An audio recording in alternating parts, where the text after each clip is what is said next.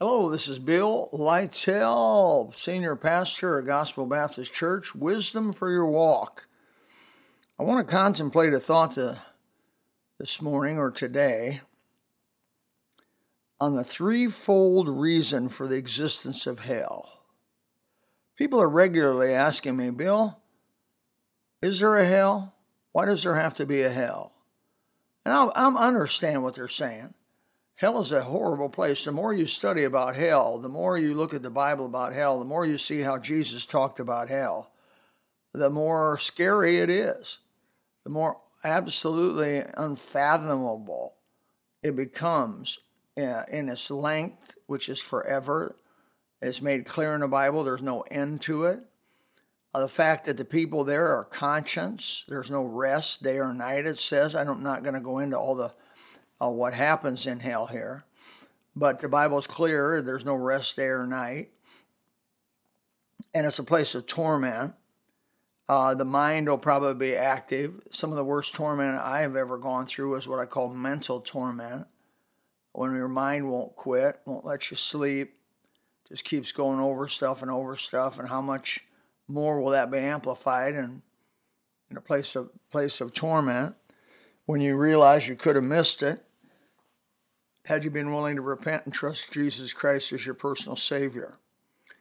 I've done a lot of work on this area of hell. I just want to really encapsulate a few thoughts here for you uh, about hell. First of all, why is there a hell? Well, for, the Bible says in Isaiah chapter 26, verse 10, "Let favor be showed to the wicked, yet he will, yet will he not learn righteousness."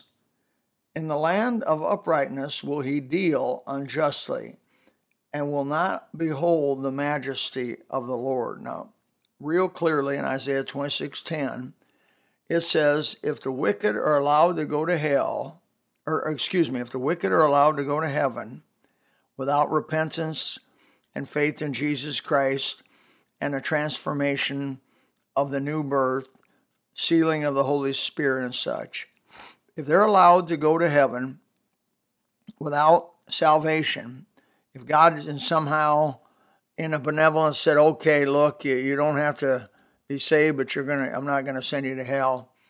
Uh, they would, according to Isaiah 26:10, they would go to heaven, and they would deal unjustly in heaven. In other words, if uh, they went to heaven, the wicked would change heaven.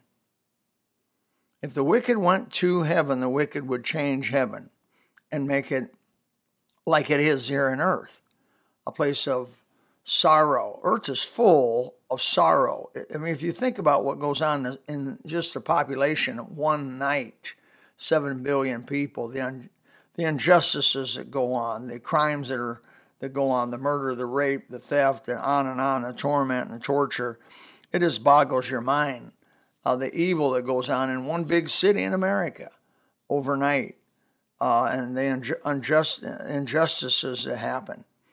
So, why is there a hell? First of all, there has to be a hell. So, there has to be some place for the people who reject Jesus Christ, who reject God, who hate, basically end up hating God and hating the things of God and will not receive Christ the Bible says Jesus is the light that lighteth every man that cometh into the world. I personally believe that God in His mercy gives everybody a chance to believe. They reject that chance. He doesn't own two chances or three. He may give them two or three more, five, four more. Uh, but they reject it, reject it, reject it, die. When they die, it seals their decision. And now they face him as their judge at the great white throne judgment, Revelation chapter 20. And so here we go.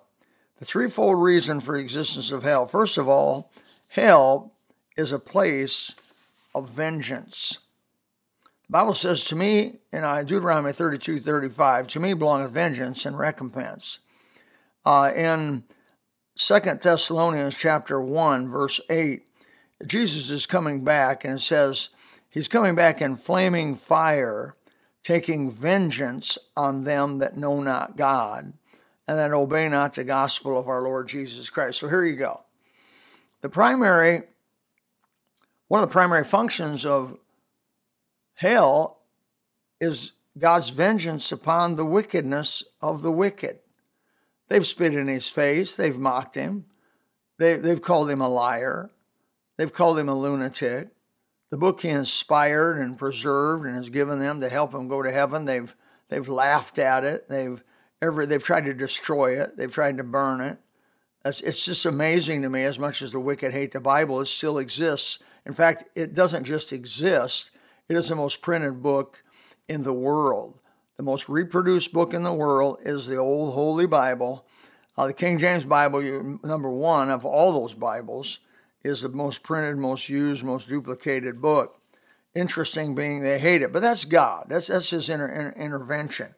So first of all, there has to be a hell because God says there's going to be a day of vengeance upon those who hate justice, righteousness, and truth. The second reason I believe that there has to be a hell is because of God's justice. Uh, old boy Edward Young, uh, born 1683, uh, died in 1765. He said, "God of all, a God of all mercy is a God unjust. Um, you you can't have all mercy. Uh, I, I think as A.W. Tozer says, God's compassion flows out of His goodness. Goodness without justice is not goodness. Uh, God compares us because spares us because He is good, but God could not be good if He were not just. So without justice, there's no goodness, and so we have. It's important to know uh, that there must be when you serve a God that doesn't possess justice, He actually is justice. So a God of justice He's a God of, vengeance upon all unrighteousness and wickedness. Uh, you say, Well, I don't need vengeance, preacher. I think that's really a horrible thing. No, it isn't. If you know, I've been around a little while. If, if, if I've met people who lost a daughter by being raped and murdered, and they're they're the kind of people that wouldn't step on an ant. They they wouldn't uh, hurt anything. They're gentle people. And yet, when their daughter gets um, uh, horribly raped and, and murdered uh, by, a, by a wicked individual, uh, they want that man to pay for his crime. They want justice on that man. They want vengeance to be taken on that man. Most of the time, I talk to people like that, they want the death penalty. The death penalty, because Bible says life for life, blood for blood, uh, eye for eye, tooth for tooth. And so, to satisfy vengeance, to satisfy justice, usually there has to be an equal payment for the crime. So, and that's kind of in our justice system even today. So, if you have a, a, a daughter horribly murdered or raped, you're going to want you're going to want vengeance. All of a sudden, you're going to that cry for oh, vengeance is bad. Vengeance, no, no. There'll be a cry for justice, and there'll be a cry for vengeance. The third reason there must be a hell is hell is necessary to contain evil's influence and corrosive power from ruining all that is good. Evil is corrosive. I don't know if you're familiar with bleach, but if you put bleach anywhere near metal, uh, ferrous metal, it will rust it. Even even the uh, uh, a fog off of bleach, even the vapor off of bleach will rust metal. It is a corrosive chemical. You have to be so careful how you use bleach. Evil's worse than that. Wherever evil goes, it corrodes and corrupts and, and influences and, and ruins whatever is there, whatever is good there, it ruins. You want to know why the world's in a horrible shape and why there's so much pain, why there's so much sorrow? It's because of evil. Evil has brought in, with the fall of Adam, has brought in all of this death uh, and all of this corruption and all of this sorrow and all of this pain, the pain I feel in the mornings when I get up, the pain you feel, is all part of sin.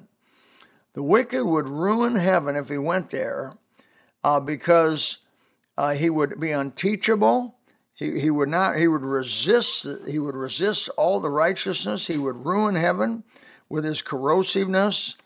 Um, He's not just uh, lightly committed to evil, he's dedicated to evil. Without so without being born from above, there has to be a place called hell. This place is a containment place for the wicked so that they don't go to heaven or don't go to any other place that God has made that is perfect and destroy it. I hope this helps you some. I hope this gives you an idea when people are trying to argue with you. Oh, preacher, oh, per, you know, whatever your name is, I call me preacher, but there can't be a hell. God's too good, He's too loving, too sweet to be a hell. They just don't know God. They don't know the Bible, and they don't know the the philosophy of justice, the philosophy of vengeance, and the philosophy of containment, which are the three reasons there must be a hell. This is Bill Lytell, Wisdom for Your Walk.